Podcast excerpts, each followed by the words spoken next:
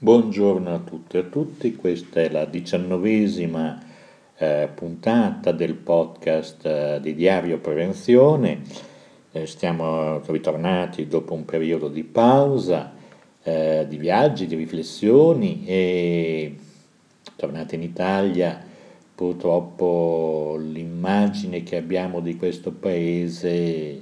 noi che amiamo questo paese, è triste nel senso che vengono fuori tutti purtroppo i difetti che dovremmo correggere, che altrimenti ricadranno poi sulle generazioni future, stanno già ricadendo. Il fatto delle alluvioni, delle esondazioni, per cui eventi meteorologici un po' fuori dalla norma stanno creando dei disastri nel governo del territorio, del mancato governo del territorio, e mettono in luce per l'appunto il mancato governo del territorio, infatti in Maremma sono morte due persone, tre volte da un'esondazione di un piccolo torrente, a Genova tutti conoscono quale sia ormai la situazione di precarietà. E certo nessuno è innocente, dobbiamo dirlo perché tra chi fa il popolo indignato che ha scelto poi i suoi eletti e l'incuria la cultura, e la mancanza di una cultura della manutenzione, di una gestione del territorio, deve essere presa in carico da tutti i cittadini italiani, perché nessuno è innocente su questa materia. Si comincia dalle piccole cose, dalle case costruite in luoghi, perché c'è fame di case, in luoghi sbagliati. Pensiamo alle aree golenali, pensiamo alle zone mm, di fiumi intubati in, in contenitori di cemento, in, in condotti che non tengono la portata, insomma tutte queste cose non, non sono avvenute, non stanno avvenendo per caso, sono il sintomo profondo di una cultura, di una mancanza di cultura della previsione del rischio e della prevenzione del rischio e anche la logica del vivere la giornata. Pensiamo alle riunioni di condominio, mentre in Germania vi è la, diciamo così, l'accumulazione dei soldi preventiva per i lavori di manutenzione ordinaria e straordinaria, in Italia tutte le volte la riunione di condominio diventa una rissa, quando c'è un problema improvviso dovuto molto spesso alla mancata gestione della manutenzione ordinaria. E sono solo piccoli esempi per capire quali problemi siamo di fronte. È evidente che c'è un mare di lavoro negentropico, cioè tendente ad evitare la, diciamo così, il degrado di sistema che va messo in conto, che va messo in conto nel tempo, perché si investe oggi perché non avvengono fra 5 anni, fra 10 anni le tragedie che stiamo vivendo oggi. Questo non è il solito pistolotto, lo dico per davvero per chi gestisce questo sito che si chiama Diario Prevenzione da tanti anni. È una battaglia durissima, la continueremo a fare perché la cultura della manutenzione diventi per davvero parte costitutiva nel DNA degli italiani. Siamo lontani mille miglia da questo perché la cultura della prevenzione e anche in questo caso in termini pratici della manutenzione non fa parte del corredo culturale eh, del nostro paese. Si ripara quando si rompe, non si cambiano i pezzi, diciamo così, tratti di, di diciamo così, di opere di difesa del suolo, non si riparano, non si interviene negli argini, non si fa lavoro preventivo perché si aspetta che si rompano, si aspetta, si spera, si spera che non succeda nulla e, e questo non va bene. Poi succedono poi gli eventi a cui stiamo assistendo in queste giornate.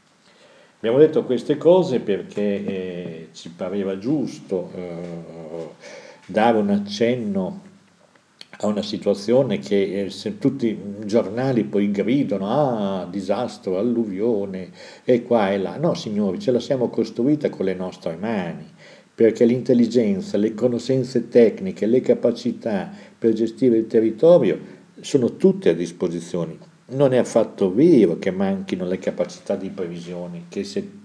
non viene fatta una determinata opera di manutenzione o di risistemazione, eh, di, oppure non facendo, ad esempio, cementificazioni sbagliate, e poi si arriva al disastro. E no, si fa finta che tutto avvenga per caso, che non era prevedibile, che è stato il fatto, che è stata una tragedia, ma insomma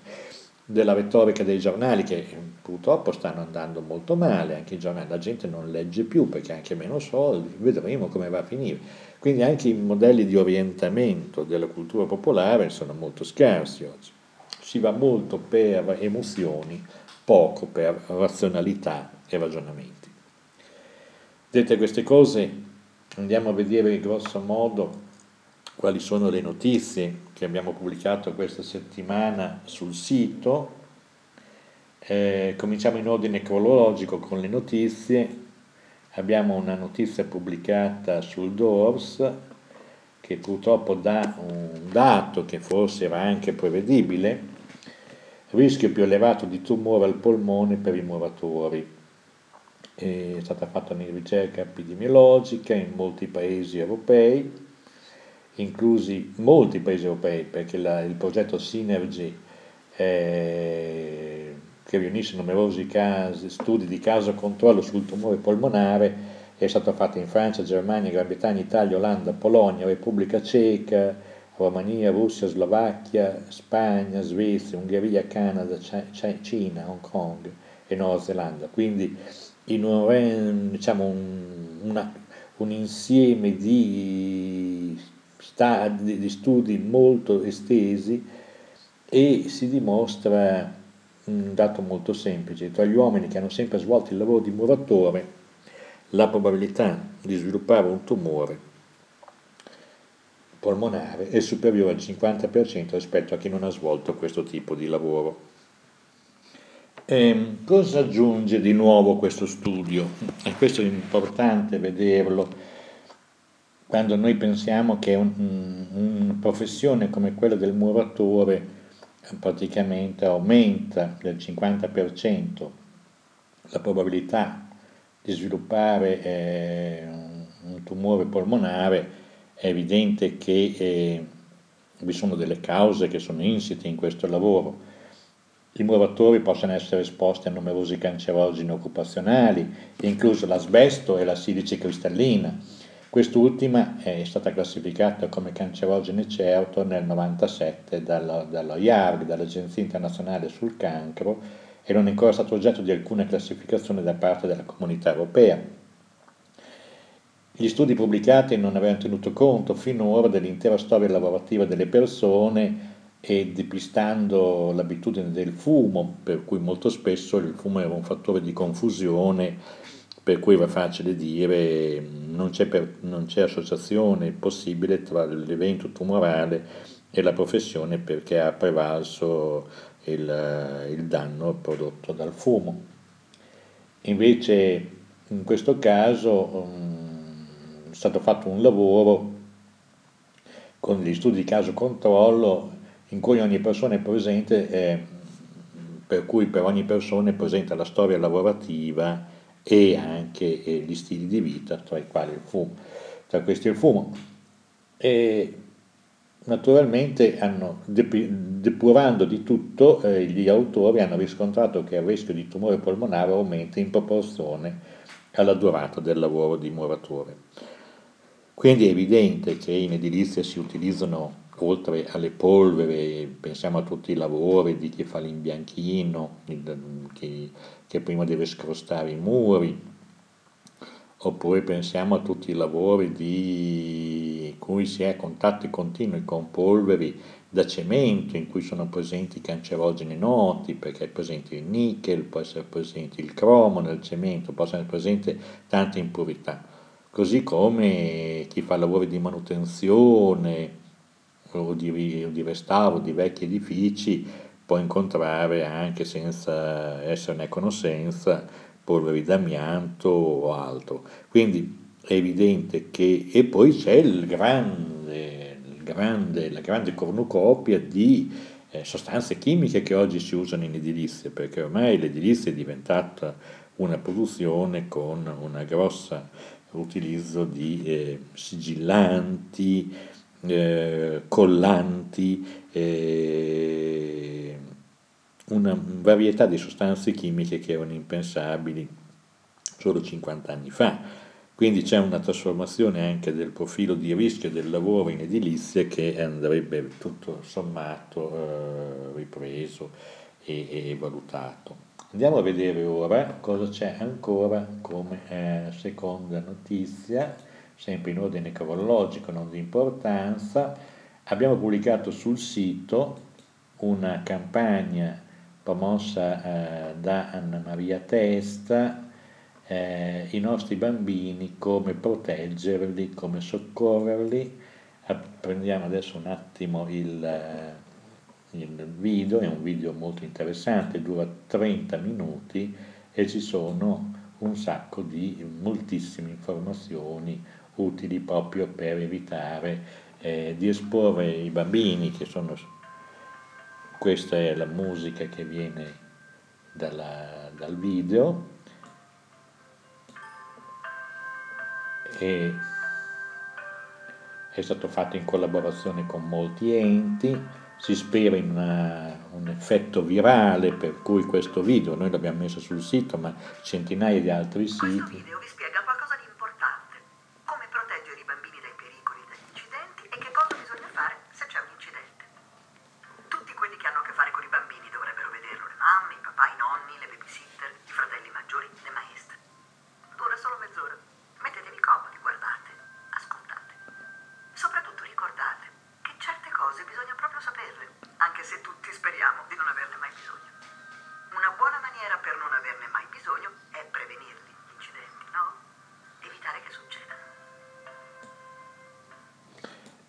abbiamo visto, quindi abbiamo sentito l'introduzione di questo video molto brillante, fatto molto bene, devo dire che eh, quando l'abbiamo scoperto, speriamo, abbiamo detto diamo una mano a farlo diffondere il più possibile perché è giusto che arrivi in tutte le case dove ci sono bambini, dove ci sono persone che hanno nonni, eh, genitori, eh, negli asili e così via. Quindi questo è uno strumento, ancora una volta un'iniziativa intelligente di un gruppo di persone che sono, sono professionisti della pubblicità, si, dato, stanno dando un grande contributo. Andiamo oltre, eh, ci è arrivata una, una sintesi del progetto Secante, cos'è il progetto Secante? Adesso aspettiamo che si apra è stata una ricerca promossa dall'amministrazione dell'Emilia Romagna, della Regione e dalle organizzazioni di rappresentanza del settore delle costruzioni col finanziamento del Ministero del Lavoro, avente come titolo una cosa molto importante, un progetto per l'evidenza dei costi della non tutela in edilizia e vedere esattamente cosa vuol dire se non c'è la gestione della sicurezza della salute dei lavoratori a quali costi si va incontro. È un documento di 46 pagine, noi non vogliamo adesso spiegare, si può scaricare direttamente dal sito Diario Prevenzione. E cosa si può dire? Si può dire questo, che purtroppo in alcuni settori non vale una regola che ci diciamo spesso. I costi della mancata prevenzione eh, non sono convenienti per l'impresa. Questo assunto, io mi rendo responsabile di averlo detto in tante assemblee, in tante riunioni, purtroppo in alcuni casi non è vero. C'è molto cinismo, in alcuni casi conviene rischiare. Si rischia di lavorare non in sicurezza eh, sperando che vada fatta bene e eh, tutto sommato ci si può anche guadagnare. Questo non va bene, questo dimostra ancora una volta, se ce ne fosse bisogno, che eh, c'è bisogno di, scusate il bisticcio, c'è bisogno della vigilanza e delle ispezioni perché altrimenti vi sono delle convenienze, specialmente in una fase di crisi, di dumping sociale e di dumping economico che viene fatto eh, con un risparmio sul patrimonio di salute della popolazione che lavora, molto semplice io non metto in sicurezza l'uso dei ponteggi tutto sommato che andrebbero cambiati, eh, tiro a, e poi se va fatta bene, insomma io ho risparmiato un 6-7%. Mi rendete conto che questo è un problema enorme. La ricerca è comunque molto interessante, molto dettagliata, sono 46 pagine. Vogliamo dire qualcosa anche a proposito del Quasco. Nuova Quasco è stato ed è uno strumento formidabile, oggi con la spending review e anche queste strutture di intelligence, di intelligence vera, cioè che vanno a scoprire come funzionano i sistemi, vanno a vedere anche l'altra faccia della Luna, dei sistemi nascosti, rischia poi di non riuscire più a essere presente sulla scena della ricerca perché i tagli del, del, del pubblico e la crisi anche delle parti sociali, delle parti editoriali del privato rischiano di non avere più una presenza almeno sul piano della salute, della, della ricerca sui problemi della salute e della sicurezza. E proprio in questi giorni si decide, speriamo che Nuova Quasco abbia un futuro, continui a produrre questi lavori pregiati come ha fatto finora. Andiamo a vedere eh, un'altra notizia, questa è l'annuncio di un convegno scusate un attimo sempre perché la rete oggi è un po' lenta. Ecco andiamo a vedere questo. Eh, dopo la seconda conferenza è l'annuncio eh, di una cosa abbastanza importante di un convegno che si terrà il 4 dicembre nell'aula magna del Palazzo Bo a Padova ed è sul tema eh, identificazione, eh, diagnosi precoce dei tumori polmonari e sorveglianza sanitaria per gli ex esposti all'amianto. È un convegno importante perché innanzitutto introduce delle novità, oggi è possibile, mentre c'era una teoria che diceva sostanzialmente è inutile fare monitoraggio sanitario preventivo sugli ex esposti all'amianto, tanto quando arrivi il mesotelioma non c'è nulla da fare, questo è uno dei luoghi comuni, è inutile infastidire, mettere in ansia, far star male delle persone, tanto poi, anche se gli facciamo la diagnosi precoce, sappiamo fare poco, che non è vero, poi questo è anche questo. Eh, Oggi vi sono delle tecniche di diagnosi precoce molto valide che prevedono non soltanto il mesotelioma, ma eh, riescono a individuare allo stato sorgente anche altre patologie polmonari. È giusto peraltro che i lavoratori che sono stati esposti abbiano anche una protezione per quello che riguarda le, le, le patologie non ostruttive, non, non, non, cancerogene, ma che hanno bisogno di terapie, di sostegno, di, di, aiuto, perché molto spesso questi lavoratori hanno anche delle patologie ostruttive che eh, riducono la, la, la, l'efficienza del polmone, quindi si tratta per, per, per davvero di eh, voltare pagina rispetto anche a pratiche e a protocolli finora usati che non prevedevano il monitoraggio sanitario degli ex esposti. Il convegno diciamo, si svolge il 4 dicembre 2014 all'Aula Magna di Palazzo Bocchi, che è il Palazzo dell'Università di Padova, è prevista un'iscrizione e sono presenti sul sito di Aria Prevenzione tutti i moduli con la richiesta anche di partecipazione. E naturalmente eh, chi sono i diretti interessati? Sono sostanzialmente le, i, medici, i medici competenti, i medici del lavoro e anche le, i dirigenti responsabili, cioè comunque le associazioni di ex esposti che possono così mettere a punto con maggiore chiarezza le loro strategie a livello territoriale per richiedere per l'appunto al servizio sanitario pubblico a livello di regioni naturalmente che si provveda a, a stabilire protocolli di, eh, di, monitoraggio sanitario eh, rispetto a, a, ad eventuali patologie polmonari, come dicevamo non solo cancerigene.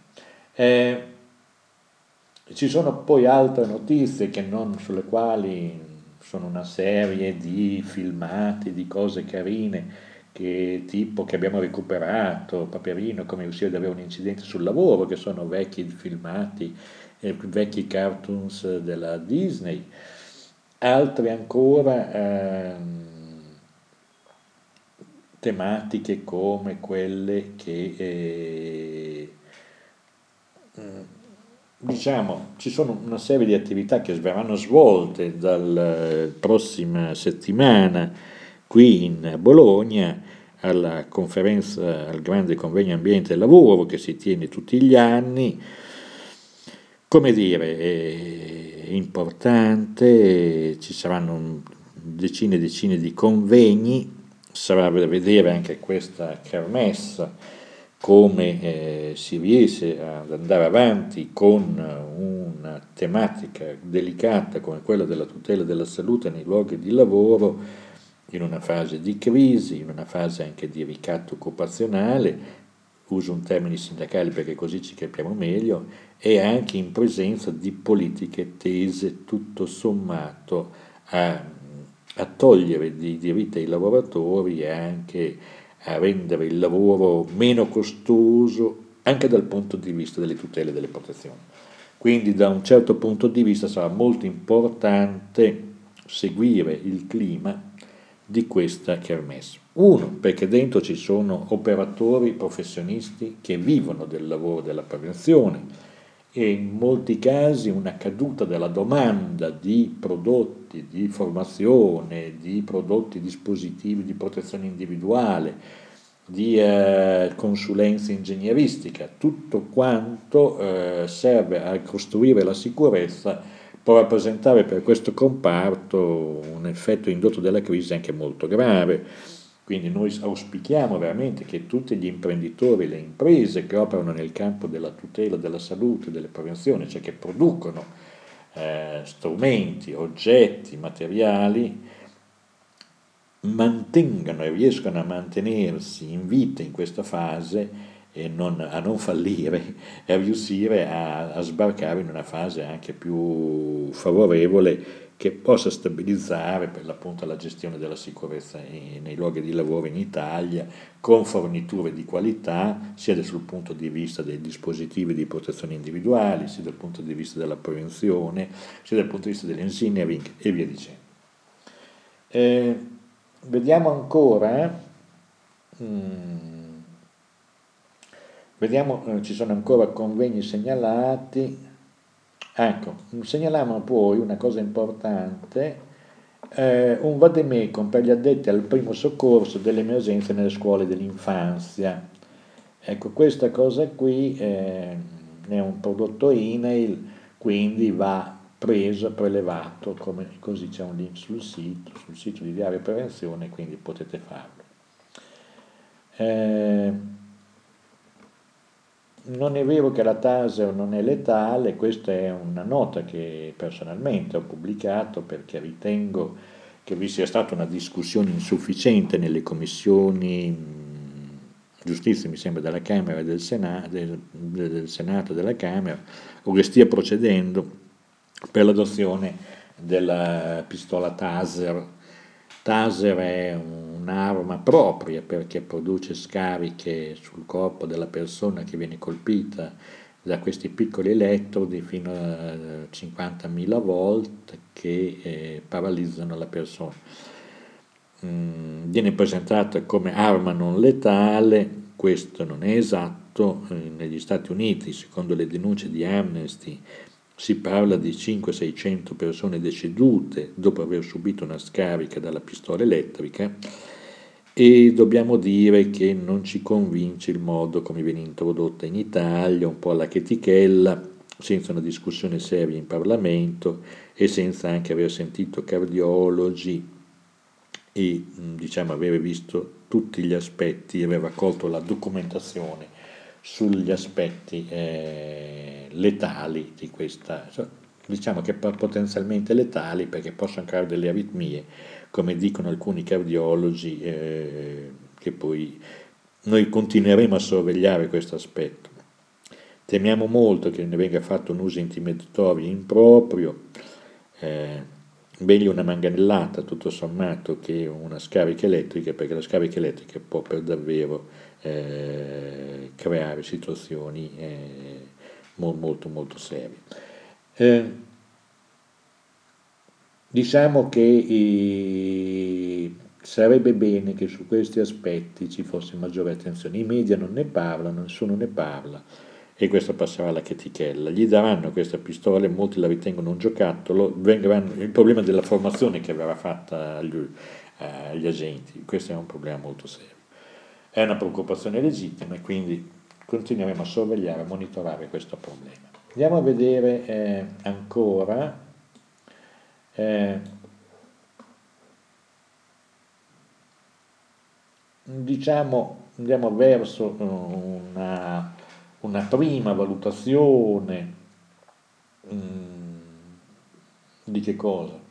Di un andamento tutto sommato molto complesso di questa ripresa post feriale, dopo le ferie di Ferragosto, e con molte nubi, non, sia quelle vere che stanno producendo di, disastri a livello geologico, ma anche quelle eh, che sono nubi di natura politica. Noi non vogliamo qui aprire una polemica, alcuni per un articolo che abbiamo scritto, Renzi, Joe e la produzione di manici di scopa, qualcuno ci ha sgridato perché dei nostri lettori, perché faremo politica. Signori, fare prevenzione è inevitabile che voglia dire fare politica, cioè nel senso non di fare politica partitica, ma di ragionare sulle scelte strategiche che, ha, che hanno i governi, che fanno i decisori politici. Se pensiamo al passato è evidente che la mancanza di gestione del territorio che stiamo pagando in questi giorni è stato eh, il frutto di scelte politiche. È evidente che eh, ci sono pericoli. Se il Job Act, così come viene presentato, si struttura mantenendo i 45, 42 altre forme di eh, contrattistica di lavoro, tipologie contrattuali di lavoro, è evidente che non produce un miglioramento. Noi abbiamo un problema in questo Paese di costruire le basi della formazione professionale che sia duratura, che sia di qualità, che sia rigenerabile e soprattutto per produrre valore aggiunto alto. Non possiamo competere abbassando il valore del lavoro e la qualità del lavoro ai livelli di competere con i cinesi. Non andiamo da nessuna parte. O noi produciamo molto plus valore, nel senso che sono prodotti eh, di, alto, di, alta, di, alto, contenuto eh, tecnologico e, e, e progettuale, altrimenti è chiaro che la concorrenza ci batte su tutti i mercati. Quindi c'è una serie di ragionamenti che riguardano la produzione della ricchezza, la produzione di un modello di Stato in grado di gestire nel lungo periodo gli interessi della popolazione, chiaramente introducendo molto lavoro per quello che riguarda la manutenzione quindi sono cose che non sono esattamente coincidenti con quelle che sono le politiche immediate di uscita dalla crisi. Abbiamo detto queste cose, qualcuno ci ha sgridato dai, tra i lettori, diciamo che ci preoccupiamo ma non troppo, andremo avanti, se questi lettori pensano che non, non gli piace quello che noi diciamo, sono liberi di non ascoltarci, di non leggerci. Eh, detto questo, eh, un'ultima preoccupazione molto seria, s'aggira in tutti i paesi ormai del mondo il, il rischio della diffusione dell'epidemia Ebola. Eh, noi abbiamo riportato sul sito una serie di notizie, in particolare sull'area eh, Twitter, mm, se la seguite, vi sono eh, molte, molti link a siti della CDC, il centro di controllo delle malattie di Atlanta, ci sono molti materiali e anche questo c'è un problema di organizzazione sociale in grado di fare prevenzione senza cadere nel panico, facendo in modo che gli infermieri, quelli che avranno un primo contatto con eventuali persone ammalate, siano adeguatamente formati e che non succeda come è successo in Spagna purtroppo dove l'infermiera che poi si è ammalata non aveva ricevuto verosimilmente informazioni adeguate in grado di autoproteggersi, per metterli in grado di autoproteggersi. Bene, eh, pensiamo di poter tornare quasi tutte le settimane, ora che siamo tornati in Italia. Eh, salutiamo e speriamo che per il momento smetta di piovere e per darsi il tempo e dare il tempo eh, a mettere in sicurezza minima, emergenziale, gli argini dei fiumi anche in Emilia Romagna.